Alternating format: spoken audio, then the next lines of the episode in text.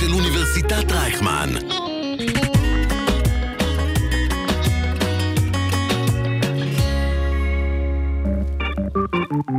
Sugar Spice. המתכון לשבוע טוב, עם רוני פורט ושי קלוט.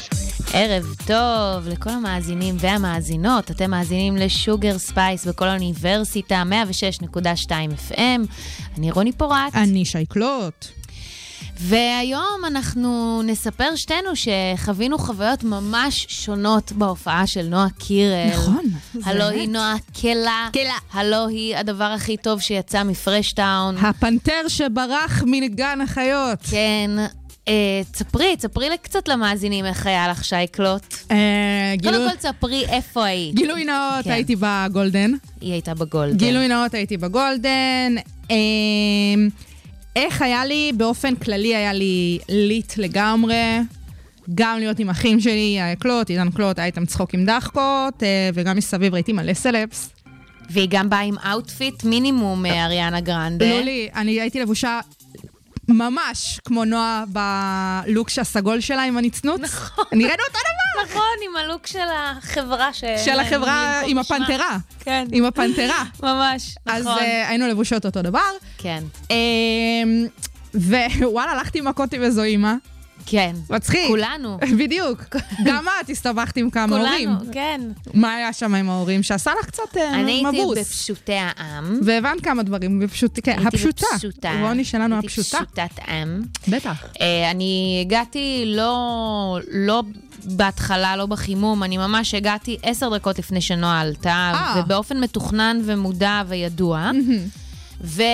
ונכנסתי, וחיפשתי מקום להתמקם בו, ופשוט, את יודעת, כולם אמרו לי, למה את מופתעת שהיה שם מלא הורים וילדים? אני לא הייתי מופתעת שיש שם מלא הורים וילדים. ועדיין הכמות, זה היה כאילו לקבל בוקס בבטן. ממש. גם ב golden היה כמויות. אני לא חשבתי שזה יהיה כל כך הרבה. זה היה הרבה. חשבתי שיהיה איזשהו איזון, לא היה איזון, מי, מי שעוד לא היה מאוזן היו ההורים עצמם, שפשוט אה, דחפו אותי ואמרו לי, תיזהרי, אני צריך לראות את הילד שלי. עכשיו, אני ממש עברתי, אני אדם אדיב. שמסתכל לאן הוא הולך, אני לא דרכתי על אף אחד, פשוט הייתי נוכחת, הייתי במרחב של האנשים האלה. אני כן אגיד מה אני בטוחה שעשית. כן. רקדת ושמחת. אה, לא. לא לא? רקדתי ושמחתי. לא. כאילו, כי- רקדתי מעט ושמחתי מעט, כי פשוט שאר הזמן הייתי מוקפת בהורים במבט של, אה, אני סוף אוגוסט וקשה לי ואני פה, וכאילו, אוקיי, אבל חברים, בואו שנייה, אנחנו בנועה פאקינג קהילה ומגניב, אבל... היה קשה, היה קשה, גם לא היה אלכוהול, שנייה להוריד את רמת המתח באוויר. אני חייבת להודות שאיך שהאחים שלי ואני יצאנו מתחנת רכבת, אני אמרתי להם, יאללה, איך שנכנסים לפארק, אני קונה לנו בירות. כאילו, הודעתי להם בתור האחות הגדולה, שכזה אה. לקחת אותם לבילוי. יפה. אני אקנה לנו בירות, סבבה, איך שנגיע. אבל ב-VIP היה, לא? לא. הבנתי שהיה. לא היה כלום. אז כנראה שבמתחם אה, של דבר, הסלבס היה, כי היה כנראה. שם. זה היה אותו דבר, רק כאילו יותר כזה מרווח. אותם אז- דוכנים. כן. סך אז, הכל. אה, אז, אז, אז לא היה את זה. אני לא יכולה גם הכל. להבין, הכל היה שם סופר מובן. מהונדס ברמת יח"צ הרי. מובן לחלוטין. היה חסר לה שאיזה ילדה בת אה, 13 תתעלף, וכאילו, את יודעת, זה צובע את כל הכותרות. אני רוצה להוסיף משהו בנוגע לסיפור הזה של ה-age appropriate הזה. כן. אני חיפשתי בקהל פדופילים. זה מה שעשית? אני חיפשתי, ובהתחלה גם אפילו מצאתי איזה חשוד, וואו, שייקלוט. הודעתי לאחים שלי שאני ככה קרובה לי כל ההבטחה. וואה. שאני רוצה להציל נפש של ילדה או ילד. אבל הם סירבו. אז אני לא יודעת מה נסגר עם הפדופיל הזה. אוקיי. so called. ובחזרה שנייה להופעה של כן, נועה קיר. בבקשה. זה ש... אה, שאת יודעת, וגם כל הסיפור של הטלפון, שהיא צולמה וזה. אה, גיל 21, להפיק כזה דבר שברמת הפקה היה וואו, וואו. amazing. עם זאת, אפשר אה, עוד, אה, את יודעת, אה, קצת שנייה... אנחנו דיברנו רק בשבוע שעבר על הסכנה שבמיתוג 100%. נכון.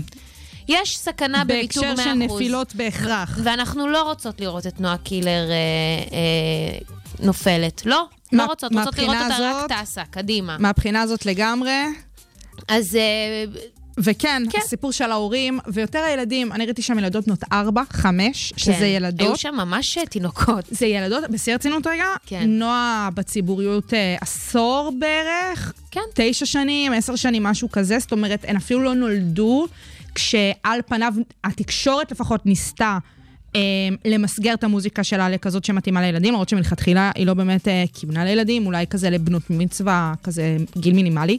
להביא ילדים בגילאים האלה של 4-5, זה לא סבבה, זה לא קול, במיוחד בשביל הילדים, אוקיי? כן, ראיתי שם ילדים נופלים כמו זבובים על הרצפה. זבובים. ההופעה התחילה רק בתשע. כן. סבבה שחופש גדול וקיץ וקצת כזה עסק, ועדיין, אני לא מדריכת הורים. לא, אה, תראי, כל, שכל הורה יעשה לב- לביתו, רק אה, שלא יצפו. מקהל של 30 אלף אנשים של משתוללים. קהל של משתוללים. כן, להתנהל לפי החוקים שלהם, ההורה האחד הבודד. זה מה שאני אמרתי לאימא שהלכה איתי. מכות. אז, אז תחליטו מה אתם רוצים. ואת יודעת מה היה הכי מצחיק אותי? נו. נניח אם אנחנו מנסות לעזור לה במיתוג ה...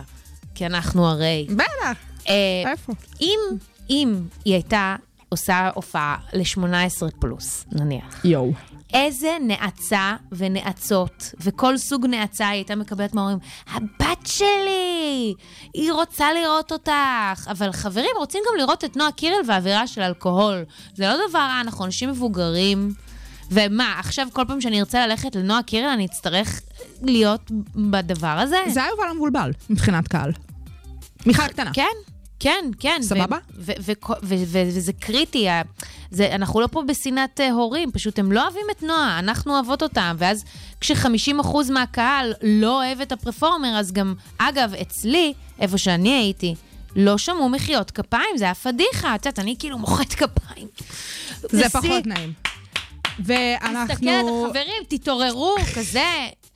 רוני ניסתה להקים קול זעקה. כן, ניסיתי להקים, להקים קול זעקה קול גם ב... ב- כפיים. כפיים גם ב story שלי, ולהגיד שזה היה boring, ואנשים לקחו את זה אישי, והם לא הבינו את הקונטקסט, אבל בסדר, נו, מה נגיד? אני נהניתי, אה, באמת אולי זה קשור לאזור, אה, באזור שלי היה מדליק, כולם שרו, כולם היו באמת בטירוף, בתעופה. ב-VIP היה נראה אש. היה באמת באמת כיף. כן. אה, וואלה, הזלתי דמעה כאשר נועה הזילה, וכך גם... וואי, מה יש כל לי? הסובבים היא אותי. אמרה, וואי. לא, זה היה סופר פייק, אבל זה היה...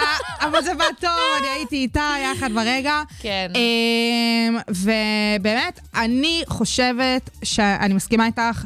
שזה צריך להיות יותר מותאם גיל, מכל סיבה שהיא, אבל כבר דיברנו על זה, לנועה יש בעיית יח"צ רצינית בחודשים האחרונים. אמ, מי אנחנו שנבוא ובאמת ניתן לה עצות? אנחנו מנסות. אנחנו מנסות. אולי זה יצליח. אנחנו פנתרות, ונשים עכשיו גם את השיר אה, אולי הכי טוב שלה אי פעם. אה, לפחות כרגע. לפחות כרגע, היא ורוזליה, ראש בראש. היידה. Sugar Spice. המתכון לשבוע טוב, עם רוני פורט ושי קלוט. טוב, אנחנו כעת אה, נמצאות בתקופה מאוד קריטית. תקופת בחירות. לא, אה, זה אחר כך, אוקיי. לא, לא, לא. סליחה, התבלבלתי. לא, שייקלוט, את סליחה. מתבלבלת. סליחה, כן. יש לנו פה תקופה רגישה, ממש, באמת, אה, מדם ליבך משהו יוצא. מדם ליבי. אנשים שאוהבים לספיילר, אה. מקיפים אותי מכל עבר. עוד לא חוקקו חוק נגדם? לא, לא, חבל, עשו כל מיני חוקים מיותרים, אבל על זה עוד לא. אוקיי. אה, ואני אומרת שלמדתי על בשרי, אה, וכשאני אומרת אה, ספוילרים, זה לא מזעזע אנשים מספיק. ואני חושבת שצריך להתחיל להשתמש במונח העברי של ספויל... אנשים שהם אה, מספיילרים, וזה כלכלן. את כלכלנית, אתה כלכלן. בקוף. בקוף. באמת, לא שירגישו כמו כמה הם... נגיד בנק ישראל שהוא כלכלן. נכון. לא, הם פשוט באמת מקלקלים, וחשוב, חשוב שהם יבינו את זה. Uh, עכשיו, בעצם אנחנו נמצאים בתקופה שבה בית הדרקון משודרת, בית הדרקון, התוכנית, uh, ההמשך של משחקי הכס, של HBO, מחכים אולד סקול בכל שבוע לפרק, יוצא uh, בכל, uh, בכל יום שני פרק חדש, ו... אני, אני, כאילו, אני יש לי כמה דברים שאני עושה, אה, מעין guidelines, אוקיי? שבעזרתם אני מנסה ל- ל- לכבד את, את, את האנשים שמולי, אוקיי? זה, זה, ככה זה עובד. אה, אני רוצה לספר לך סיפור כואב, אוקיי? אנא ממך. שסובב את אה, קונג פו פנדה. קונג פו פנדה. קונג פו פנדה. הסרט האנימציה. הסרט אנימציה. עם ג'ק בלק. כן. אני, זה הסיפור שלי, אוקיי? סיפור שלי עם ספוילרים מתחיל עם קונג פו פנדה. השנה היא? השנה היא 2016. אוקיי. אני, יצא קונג פו פנדה 3. אני צפיתי ב-1 ו-2, זה היה כזה סרט משפחתי שנורא אהבנו, ו... והייתי בהודו, בדיוק כשיצא קונג פו פנדה 3, והייתי בהודו בכזה גסטהאוס. ומה עושים בגסטהאוסים בהודו, בחלק הזה של הודו? יושבים ורואים טלוויזיה. פשוט ו- כלום. ודבר שקרה, משפחה מסתובבת בהודו, ועם הילדים שלהם, ויש שני חדרי טלוויזיה, ואנחנו ראינו איזה משהו עם מלא דם וכאלה, ופשוט כזה, הסתרתי לילדים את העיניים כזה, אל תסתכלו, אל תסתכלו. ו- ו- ו- ואפילו יצא לי, ותחזרו אחר כך ונראה ביחד סרט מצויר. טעות. טעות גדולה. אז הגיעה אה, ילדה ועוד איזה אח שלה ועוד איזה משהו, הגיעו, אמרו, אנחנו רוצים עוד קונג פו פנדה שלוש. ואז אמרתי, יא, אני לא מאמינה שיצא, אני עוד לא ראיתי, איזה מרגש. ואז היא אמרה, אני ראיתי, פה נורא. פה, כן, פה היא צריכה נורא. להבין כבר ש... לא, אני הבנתי היטב, אני אמרתי לה, אה, איזה יופי, ילדה חמודה, אל תגלי לי, אוקיי? לא לגלות לי מה קורה. מתחילות לראות את הסרט, בסרט מתחיל, ואז אומרת לי, את רוצה לראות מה יקרה? לא, אני לא רוצה. אה, טוב, ומגלה לי. זה הקביעה הראשונה שיש לי מספוילרים, שהיא באמת הייתה כואבת. כמובן שבגלל שראיתי משחקי הכס בעיכוב של חמש שנים, אז uh, באמת כל בן אדם שני הרס לי את הסדרה. יפה. Uh, ו- ו- וזהו, עכשיו, uh, אז אנחנו באמת, כמו שאמרתי, נמצאים עכשיו בתקופה רגישה. אז אני רוצה להתחיל לתת לכם את הטיפים של איך להתמודד עם ספוילרים בתקופה. לא לספיילר או אחד בתור מישהי שצורכת תוכן? גם וגם. לא להיכבות. יהיה פה גם וגם. אוקיי, יאללה. את הטיפ הבא נתן לי מי שספילר לי עכשיו, ממש, סדרה שתכף אספר לכם עליה. אני פשוט, הוא אמר, אני באתי והוא הגיע אליי לארוחת שישי, ואמרתי לו, אה, אני בדיוק באמצע פה של הפרק, של The Sandman. אז הוא אמר, אה, 1, 2, 3, אני לא ארוס למאזינים. אז אמרתי לו, מה? למה? מה? מה? באיזה שלב, כשאמרתי לך שאני גם באמצע הפרק, חשבת שאפשר להגיד את הדבר הזה. זאת אומרת, אה, זה בעיה שלך שבכלל העלית את זה, שאת רואה את הסנדמן. הוא עשה לך האשמת קורבן? הוא עשה לי האשמת קורבן. מה? הוא עשה לי גזלייטינג על הספוילר שלו. ו...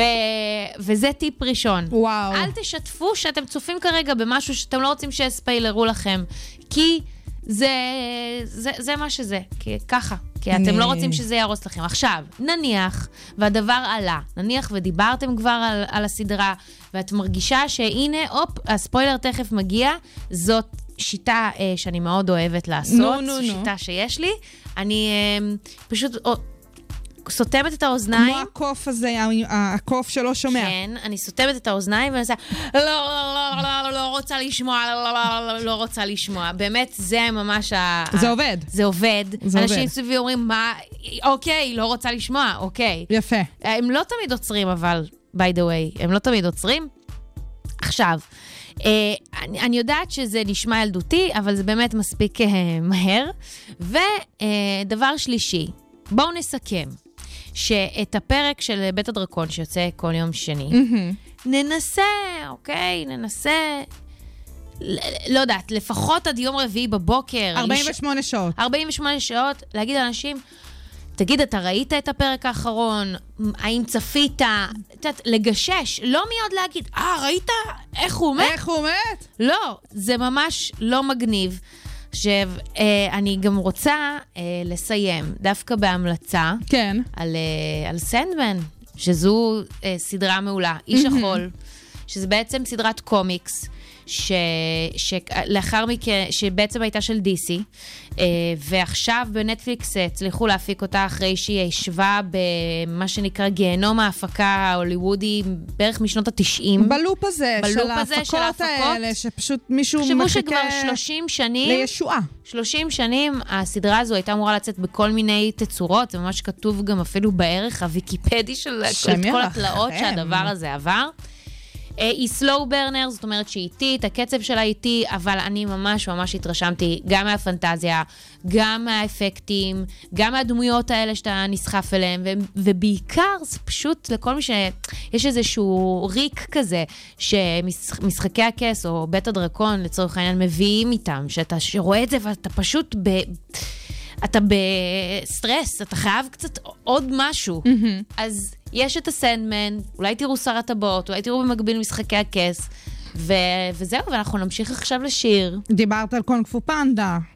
כן. יש סרטי אה, אנימציה עם שירים מעולים, אחד מהם זה נכון. תמיד המיניונים, תמיד יוצא לו כל מיני soundtracks מדהימים, והשנה שיתוף פעולה מטורף, באמת אה, של דיאנה רוס ו...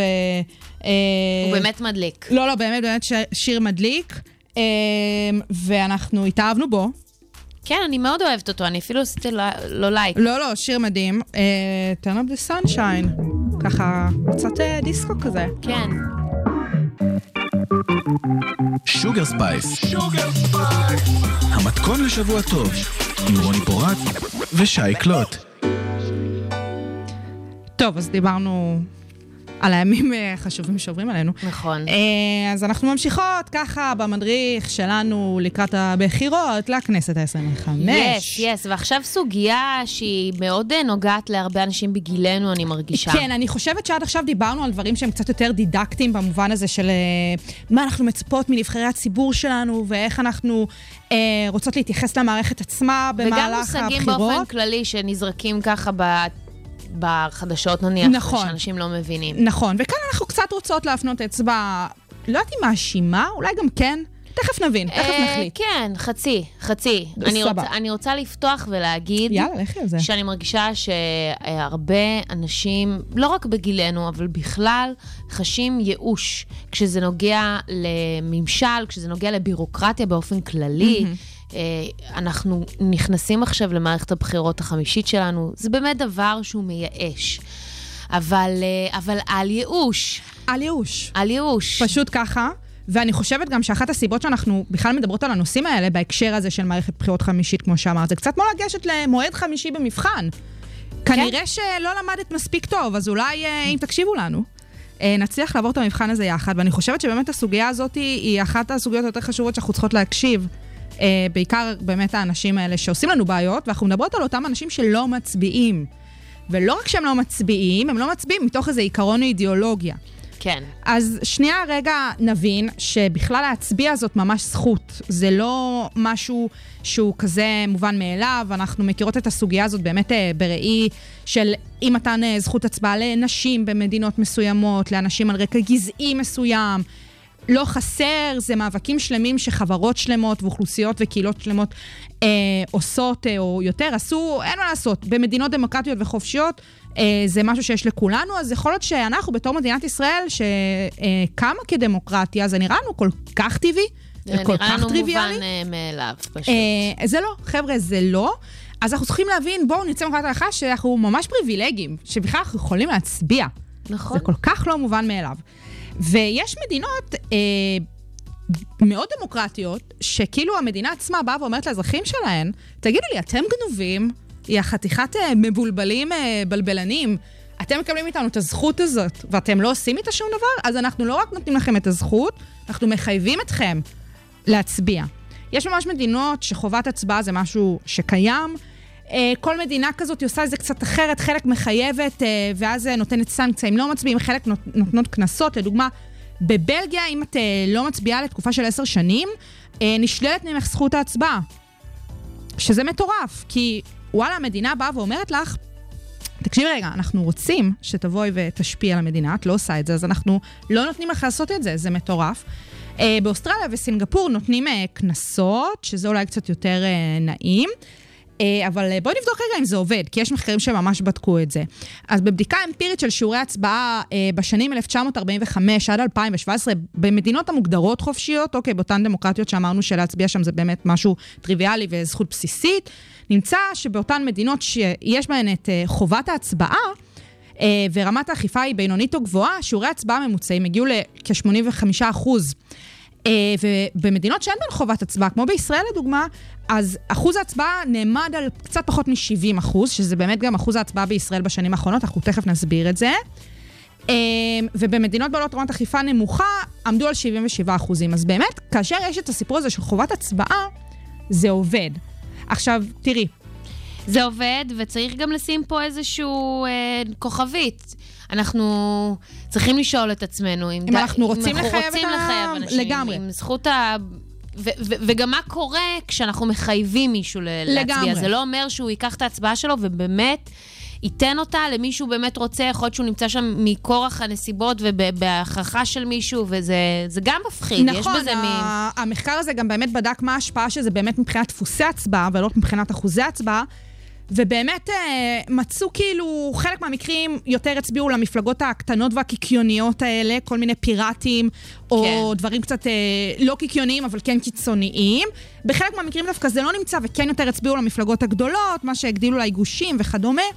זאת אומרת, אין באמת אה, קורלציה שמצביעה על הסיפור של דפוס הצבעה בהקשר הזה. אנחנו כן נדבר על מי אנשים שלא מצביעים, ואז אנחנו נבין למה השיטה הזאת של חובת הצבעה היא לא בהכרח שיטה שתניע אותם.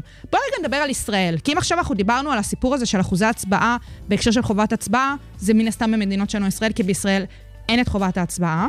אז שיעור ההצבעה בישראל הוא נמצא בירידה מתמדת החל מ-1999, שאז גם היה סיפור עם בחירה ישירה, רשימתית, שם היה בלאגן מבחינת שיטת ההצבעה, כן. ניסו לעשות שם קצת אה, משהו שונה. אבל מאז אנחנו נמצאים בירידה. אמ, ואם אנחנו מסתכלות ספציפית, נקודתית על הסיפור שלנו של עכשיו, של ארבעת המועדים הבאמת אה, מטורללים האלה, של הלופ האינסופי הזה שאנחנו נמצאות בו כבר החל מ-2019, זה בעיניי מה שחשוב להסתכל עליו, כי זאת המגמה וזה מה שישפיע בעיניי לפחות, ולא רק בעיניי, בעיניי הרבה מאוד מומחים על אה, אחוז ההצבעה בבחירות הקרובות. אז תכלס, בארבעת אה, המערכות האלה, בארבע המערכות האלה, אחוז ההצבעה די נשאר יציב איפשהו על אזור ה-69 אחוזים. עוד פעם, זה אחוז לא גבוה ביחס לזה שאנחנו מדינה דמוקרטית וחופשית, וכל הסיפור של הצבעה זה שזה אמור להיות נורא נוח ונגיש, הקלפי מאוד מאוד קרובה אלייך לבית. אם את לא גרה בבית שלך ואת מתארגנת מראש מול משרד הפנים, אז את גם יכולה ללכת להצביע בקלפי שהיא כן קרובה אלייך, לדוגמה אם את מזכירה, אם את שוכרת דירה וזה לא בעיר שאת רשומה מבחינת uh, הכתובת של הדואר שלך. זאת אומרת, יש את הפתרונות, זה אחוז הצבעה מאוד לא גבוה. למה לא מצביעים בישראל? מי אותן אוכלוסיות? אז בדומה לשאר העולם, גם בישראל האוכלוסיות שפחות מצביעות זה אוכלוסיות שמגיעות אה, מערי הפריפריה, תושבי הפריפריה. מצביעים בשיעורים נמוכים יותר מאשר תושבי המרכז.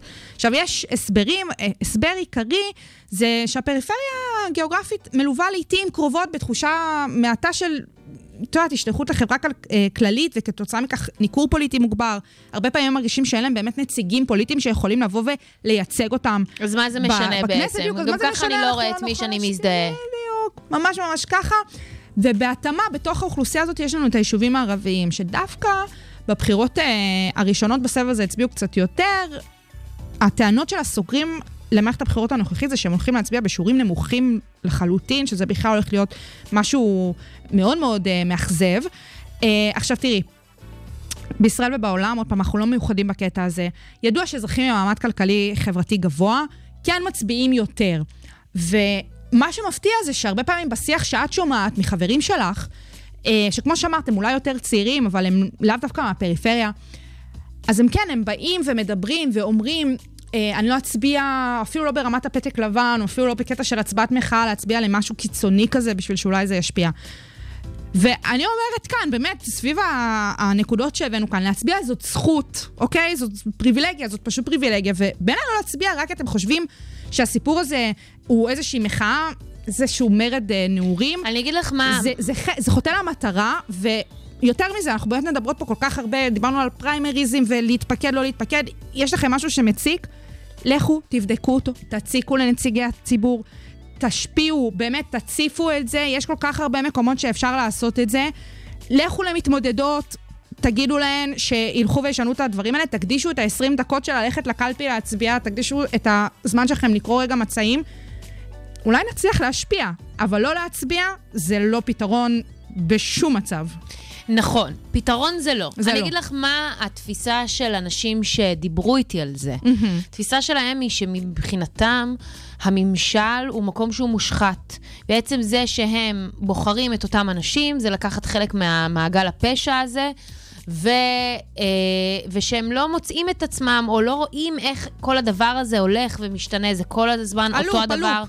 הם מבחינתם אומרים, אז שיראו שאחוזי ההצבעה נמוכים, אבל אמרתי להם, אז תלכו ותספרו את האג'נדה הזו. ברגע שאתם מספרים גם את האג'נדה הזו, אז יש לזה תהודה, אבל ברגע איתך. שאתם באופן אישי פשוט לא הולכים להצביע, אז ברור שזו בחירה אישית של כל בן אדם. וזה גם מה שאמרנו מקודם, שהאם אנחנו רוצות לתת את זה כבחירה אישית או לא בחירה אישית, אבל זה נורא עצוב. זה באמת נורא עצוב, כי זאת הדרך היחידה שלנו בכל פעם לגמרי. באמת להשפיע כאזרחים. לגמרי. אין לי עוד דרך. אני יכולה לפנות uh, לפ- לפניות הציבור של אותם השרים, אני יכולה לפנות לאינסטגרם שלהם, אני יכולה לפנות לפייסבוק שלהם, אבל באמת, הדרך היחידה שבה אני יכולה לעזור ולהשפיע על מה שקורה בממשל, זה ביום הבוחר. מסכימה איתך, זה ההתנהגות הפוליטית המינימלית. לצערי, זה תכוף, זה מתיש, זה לא נעים, אבל אם אני רוצה לראות משהו, איכשהו משתנה כדי לנסות וליצור איזושהי יציבות פוליטית, או, או לא, או אפילו לשנה, תנו לי את זה, בבקשה. אה, זה... אני עדיין רוצה שזה ית, פשוט יתפתח לאנשהו. אה, אה, ואנחנו כן. נמשיך לדווח לכם כאן, ואנחנו... יש עוד 64 ימים, ואנחנו כל הזמן אומרות, אנחנו כן. פה ממש עד הערב לפני הבחירות. ואנחנו רק ניתן כאנקדוטה קטנה, שככה רצינו לדבר על זה. יש לגוש הימין, סלש גוש נתניהו, you name it, שמונה, כל אחד קורא לזה אחרת, שמונה נשים פוטנציאליות. פוטנציאליות.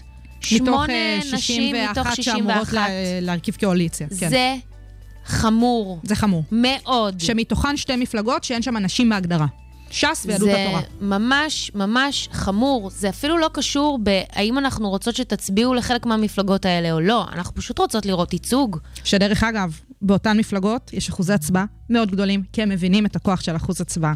אז אנחנו צריכים להבין שהכוח שלנו נמצא באחוז הצבעה, ואם אנחנו רוצות לא לראות את התמונות האלה, שזה תמונות חמורות וזה מגמות מזעזעות, אנחנו צריכות לדאוג שאותם אנשים שרוצים לראות נשים, רוצים לראות מגוון של נציגים מכל הקשת, אוקיי? זה לא קשור מכל הקשת המגדרית ומכל הקשת אה, הדתית ומכל הקשר אה, עם כל הנטיות המיניות, ווואלה, גם אה, אה, אידיאולוגיות כאלה ואחרות, צריך להגדיל את אחוז ההצבעה. ככל שנצביע יותר, אנחנו נראה מגוון יותר גדול של אנשים שייצגו אותנו בכנסת.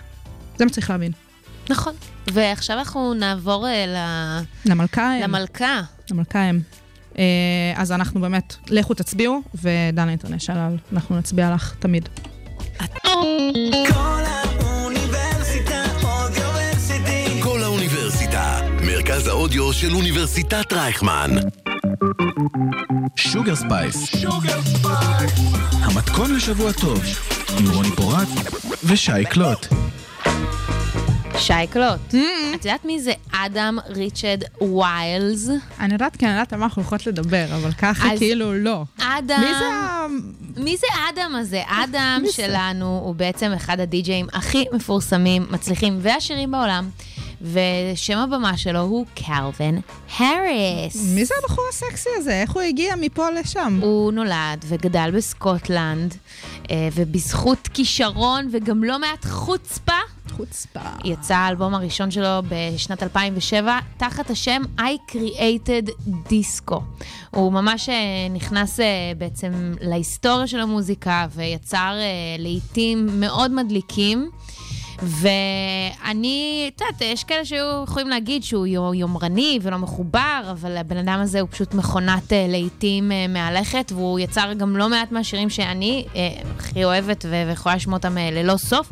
אני ככה אתן לך פה כזה name drop. קצה, על על קצה.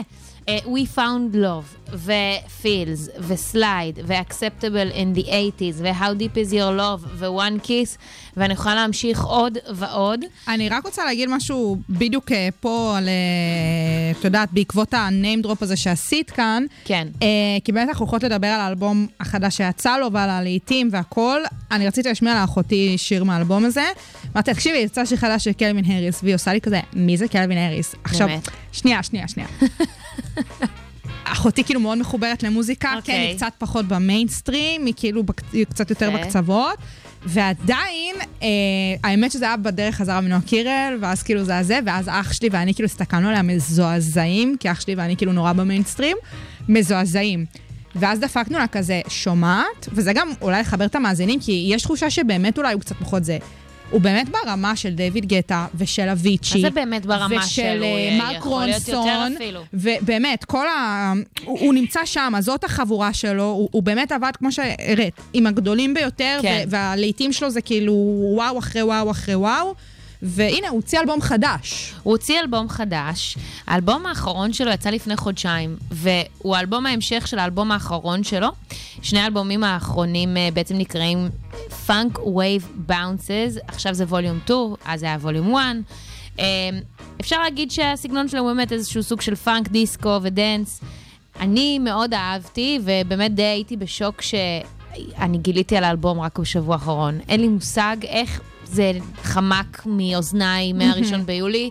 אני באמת, אני לא יכולה להסתכל על אף אחד חוץ מעל עצמי כאשמה שלא ידעתי על זה לפני כן. Uh, תקראו לי מנותקת, uh, אבל אני נהניתי מהאלבום כאלבום, וגם נהניתי מכל השירים כמקשה אחת. באמת, טובי הזמרים מתארחים ב- באלבום הזה. דואה ליפה. מה, מה נראה לך היה כזה מגניב? כי בסופו של דבר, אנחנו מדברות כאן אה, הרבה על אלבומים בתוכנית. אם כן. אנחנו באמת אה, דיברנו גם על ליזו וביונס, אה, וכמובן אה, כשלינז אקס הוציא את... אה, by your name אה, לפני שנה, לא משנה, כשיש אלבומים אנחנו נורא מפרגנות, אבל זה תמיד לאומנים עצמם, לזמרים שמוצאים את האלבומים, כמובן נונו. פה מדובר על מפיק, על די-ג'יי. נכון. ומה נראה לך שכאן משחק אז זהו, את ש- הדבר? שקלווין הוא לא רק מפיק די-ג'יי, קלווין גם uh, עושה את כל האינסטרומנטים, הוא גם ממקסס, הוא גם כותב את, את מילות השירים בהרבה מהפעמים, הוא לפעמים גם עושה את קולות הרקע, לפעמים הוא גם מבצע אותם מעצמו, הוא ממש עושה את הכל. וזה זה תכף מתקשר לעוד איזה משהו ש, שאני רוצה אה, להגיד, שזה בעצם שמה שתפס את אה, תשומת הלב שלי השבוע, אני עוקבת אחרי איזה אתר שתמיד מוצא כל מיני שטויות ש, שזמרים מדברים עליהן, ובעצם קלווין הגיב לטוויט של גולש שכתב, מה, אז, אז מה בעצם קלווין האריס עושה? הוא, אני, אנחנו לא נתנו פה את ה name drop, אבל זה אופסט והלסי ופר, ופרל וויליאמס וסנופ דוג וג'ורג'ה סמית וג'סטין אה, טימברלייק ו-21 סאביג', בסטה ריימס. כמויות מטורפות, כל track שלו הוא A-ליסטים, בין, A-ליסטים. ממש, כל track הוא עם איך, איך שני אמנים, שלושה אמנים, ארבעה אמנים, הכי טובים שיש, שילובים גם מעניינים. אז הוא בעצם בא ושואל, מה, אז מה אתה עושה? כי בעצם אתה מביא את כל הזמרים האלה. אז ברור שיהיה לך בנגר, כאילו, מה, מה, מה אתה עושה מה פה החוכמה? בעצם? אז קלווין עונה לו, והוא הגיב לו את הדבר הבא. הלהיטים We Found Love וסאמר, לדוגמה, הם 100% שלי כי אני עשיתי בהם הכל. הסיבה היחידה ששיתפתי פעולה למשל עם פרנק אושן, הייתה כי הוא אמר לי ש-We Found Love הוא אחד מהשירים האהובים עליו, ואני כתבתי את השיר הזה. אז זו תגובה שהיא נחמדה, אה, חמודה, כנה, אני לא יודעת, אולי אפילו קצת נעלבת של קלווין. יש פה, יש פה כן, מנפולניה. יש פה קצת, אה, כן, זאת אומרת, זה חמוד. אה. אבל אנחנו פשוט באמת לפעמים נוטים לשכוח שמאחורי זמרים יש עוד כל כך הרבה אנשים שיוצרים. אנחנו דיברנו פה כבר הרבה פעמים על הפקת מוזיקה ועל התהליך שזה מצריך, אבל אנשים שממקססים ומנגנים ומלחינים וכותבים מילים, זה הרבה מעבר. ודווקא בעולם הזה, שבו הדי-ג'אים מקבלים קדמה והעדפה על ידי האמנים, זה עולם שאני מעדיפה. אה, אני באמת ממליצה ל- לכם להאזין ל Funk Wav Bounces, Volume 2. יש גם ביוטיוב קליפים ממש חמודים, ממש. מאוד summery כאלה. זה גם לציין שלקח חמש שנים לאלבום הזה לצאת, היה הבדל של חמש שנים בין שני האלבומים. קראתי איזה ביקורת אה, של אה, fellow uh, writer שאמר שם שזה מרגיש כמו שאריות של האלבום הקודם. אני לא חושבת, אני חושבת שיש מקום קצת להשתנות. אנחנו דיברנו על זה גם בהקשר של ביונסה. זה לא הכל חייב לראות בדיוק אותו לגמרי. הדבר. הוא לא חייב לשבור עכשיו את fucking טומורלנד עם השירים. הם יכולים פשוט לעמוד בפני עצמם ולהיות ממש cute. ממש, והשירים שלו באמת באמת טובים, ואני אישית אה, באמת חושבת שהשירים הספציפיים של האלבום הזה, הם באמת נורא קיציים. כן. וזה בא טוב ככה בסוף אה, אוגוסט אה, לשמוע אותם. אה, זה אנחנו, כיף, אנחנו כיף, נמשיך האלבומים האלה עכשיו כיפים. לשיר שהוא פחות uh, קיבל את הקדמה ואת המקום, שזה נקרא uh, Ready or Not, שהוא עשה ביחד עם בסטה ריימס. ממש שילוב מדליק. למה לא? זהו, בואו נשמע. שוגר ספייס. המתכון לשבוע טוב, עם רוני פורט ושי קלוט. ככה. שבוע מאבקים, שבוע, שבוע לוהט. כאילו, תמיד יש את הדברים האלה, אבל למה עכשיו זה מרגיש בווליומים כאילו קיצון? כי זה משולב ביחד עם בחירות. ביחד עם בחירות הסיבה. והכל וזה. אז באמת, מאבק המורים, שמתלווה אליו מאבק המתמח- המתמחים. אה, שבא- שמתלווה אליו מאבק העובדים בחול. הסוציאליים. קול שמתלווה- בחול, נכון? כן. קול בחול. מי זה האנשים האלה? מי הם? האנשים שתומכים ב, ב, ברווחת המדינה, אנשים ה- שמגיעים עם האנשים תחושת- שנאבקים, מי מי הם? אנשים שמגיעים כנראה עם תחושת שליחות, תראי, ברובם. יותר טכני מזה. מי הם? כן. מה הם?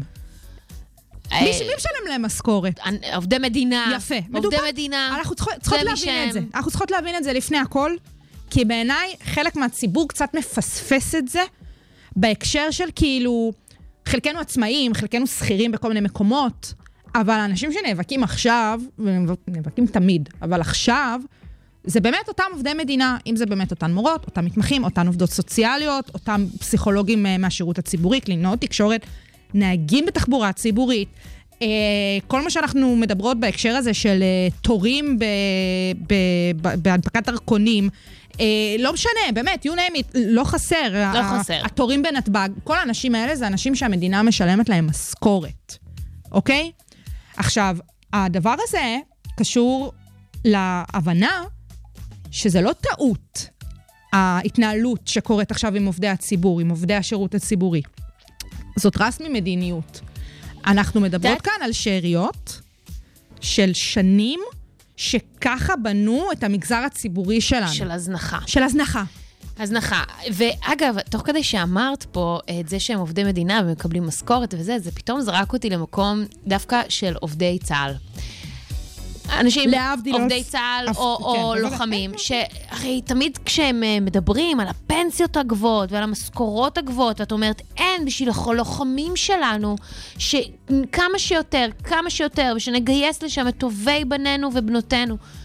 לא, במה זה שונה? לא הבנתי. לא, יותר מזה, אני חושבת שדווקא בגלל שכולנו היינו ש- בצבא, ש... אה, כן. אנחנו מבינות שאותם סא"לים, מל"מים וזה, רוב הזמן, סליחה על הביטוי, יושבים וכאילו מגרבצים, יס.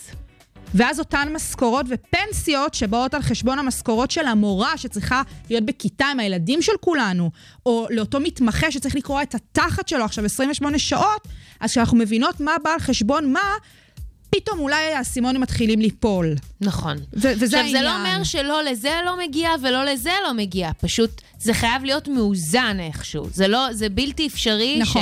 שאנשים באמת מקריבים מזמנם, מחייהם, מ, לא יודעת, מרווחתם, ו, ואוספים מחלות בדרך, בשביל לאפשר לנו לחיות כאזרחים. בצורה שהיא טובה ונעימה ברווחה. ואדיבה, ברווחה, ממש רווחה. ומצד שני, לחשוב שאנחנו יכולים ללכת לאיזשהו כיוון קפיטליסטי, ממש. כאילו אנחנו... באותה נשימה. זה, זה הזוי בעיניי. זהו, זה, זה כאילו חוסר הבנה של איך השיטה עובדת. כן. והרבה פעמים כשאנחנו מדברים על מדינת רווחה, אז אנשים חושבים שהכוונה היא כאילו שכל הזמן נקבל תלושים כן. מהמדינה ונקנה עם זה. לא, חבר'ה. ה- מתחרפן ונקנה עם. זה איזה שעון. כן, לא יודעת, כאילו, ו-50,000 דירה, שקל. דירה. כאילו, מדינת... נכון. לא, מדינת רווחה זה מדבר כל על מיני זה ש... פרזיטים ייקחו סתם. כסף. אז הסיפור הזה של רווחה מתקשר גם באמת לזה שלילדים שלנו יהיו כיתות יותר קטנות עם מורות שייתנו להם יותר יחס ובאמת יפרו אותן בידע וערכים יותר טובים, שכשנרצה לקבל תור לרופא או להגיע למיון ולא לישון במיטה במסדרון, תהיה לנו את האפשרות הזאת. וזה לא רק עניין של כספים, זה פשוט בגלל שהמערכות האלה בנויות בצורה כל כך זבוכה. גם מערכת הבריאות, גם לגמרי. מערכת החינוך, אה, גם מערכת הרווחה. כל המערכות האלה הן מושתתות על זמנים שבהם היינו, היינו צריכים ש, ש, שדברים יעבדו בצורה שהיא בסיסית, נכון. ועכשיו אנחנו כבר יכולים להרשות לעצמנו לעלות רמה. לייעל. לעלות רמה, ממש. כן, לייעל. זה לא דבר רע. מותר לדרוש אבל, קצת. אבל ש, נכון, ושעה אחת קודם, ו, וחייבים להבין את זה, אנחנו, זה העתיד שלנו. לגמרי. העתיד של הילדים שלנו גם. לגמרי. של עכשיו- החברים שלנו שעובדים במקצועות האלה. לגמרי, ובאמת כאילו, גם את וגם אני מכירות סיפורים של אה, חברים שלנו צעירים. שנכנסים למערכות האלה, אם זה בתור מתמחים ברפואה, או פסיכולוגים בשירות הציבורי, או מורות, או קליניות, באמת, לכולנו יש חברים וחברות מכל כיוון. וזה נורא כואב לראות אותם, וחלקם מתחרטים תוך כדי הדרך, כי וואלה, לא בא להם, לא בא להם להיות עבדים של המערכת הזאת. כן. אה, וזה מעצבן. אז אה, כן, תראי, גם עכשיו מי שמתעסק בדבר הזה זה ה- אה, כמובן משרד האוצר. אנחנו לא ניכנס יותר מדי למה שקורה שם, רק להבין אה, שאנחנו נמצאים בגירעון שהולך וקטן, זאת אומרת שיש יותר כסף בקופה הציבורית. באוצר, כרגע זה נראה שהם הולכים לעשות בחירות לא נכונות ביחס לאיך מחלקים את הכסף הזה. בין היתר, הם צריכים לתת יותר כסף לאותם אנשים שציינו במהלך השיחה כרגע. אנחנו לפני הבחירות. בואו נ... באמת נרים את הדגלים האלה, נצביע על מי שצריך להצביע ונדרוש שאותם מקבלי החלטות, אותם קובעי מדיניות, אה, אולי יעשו החלטות נכונות לעתיד יותר. של כולנו. גם לא, לא לחשוב כל כך מצומצם, תמיד לחשוב הלאה. הלאה, כן. כי אנחנו כרגע, קצת כל מה שאנחנו... לוקים בזה כל, במדינת ישראל. ממש, כל מה שאנחנו בונים כרגע, כל מה שאנחנו משלמים עליו כרגע, זה תמיד על תוכניות מלפני עשור ולפ... ואפילו לפני כן. אז תמיד תחשבו 20 צעדים קדימה. אז אנחנו נחשוב יחד עם בריטני, ממש עוד רגע. כן. לא נשים את השיר אה, שרצינו, נכון? נעבור לא, ישר לא, לבריטני. אנחנו נעבור ישר לבריטני. אז אנחנו שניונת נעבור לבריטני. שוגר ספייס. המתכון לשבוע טוב, עם רוני פורט ושי קלוט. פינת הטרש. טוב, אז את פינת הטרש שלנו אנחנו היום מקדישות לבריטני ספירס. מלא זמן לא דיברנו עליה. המון זמן, ואני נחשפתי להקלטה שהיא פרסמה, היא פרסמה הקלטה שהיא, אני מאמינה שהיא הקליטה את עצמה, לכל מי שמאזין להקלטה הזו אפשר לשמוע שזה נערך בצורה מרושלת, זה נעשה עם איזשהו מיקרופון, אפילו כזה טיק טוקי קטן כן. כזה, היא חצי מהזמן מדברת בתוך מיטה או משהו כזה. אה, זה גם ערוך באמת בצורה, אה, באמת כנראה על ידה, אה, או, או מישהו מאוד מאוד לא ממוקצע מטעמה. היא העלתה את זה אתמול בזמן שהיה את טקס פרסי ה-VMAs, שאגב, היא גם ש- אתמול או שלשום הוציאה את השיר אה, Hold Me Closer עם אלטון ג'ון, ו... Uh, בעצם uh, uh, הוציאה גם את ההקלטה הזו שבה היא מפרטת יותר את כל מה שעבר עליה בתקופה של ה-20 שנים האחרונות, פחות או יותר. היא משתפת דברים מאוד לא פשוטים, וגם בצורה מאוד אישית וכנה. אני, הלב שלי יוצא אליה, בכל פעם שאני שומעת אותה, אני לא יכולה להפסיק לשמוע את זה. אני כל כך אוהבת ומעריכה אותה. Uh, אני לא מוכנה, היא גם סגרה את האינסטגרם שלה בימים האחרונים. אני באמת חושבת שהיא עוברת תקופה לא פשוטה. לא, באמת ש... אני ממש, ממש, הלב ממש... יוצא אליה. הלב יוצא אליה. אני... קשה לי לראות שצוחקים על הסרטונים שלה, כי... אם את שומעת את הדברים שלה, את שומעת באמת שזאת מישהי שאשכרה יצאה מבית כלא. ממש. אז שתפרסם מה שבא לה. ממש. ואני רוצה עכשיו להשמיע לכם שלוש הקלטות. אנחנו נתחיל עם ההקלטה הראשונה, אבל לפני כן אני רק אגיד שזה בעצם, היא מספרת שם על מה שקרה לה ברגע האשפוז המפורסם שלה, לאחר שהיא גם גילחה את הראש, אי אז האש- האשפוז הראשון שלה All המפורסם. I do remember is I had to do what I was told. Um, I was told I was fat every day. I had to go to the gym. I had to just, and um, I never remember feeling so demoralized and just, they made me feel like nothing. And I went along with it because I was scared.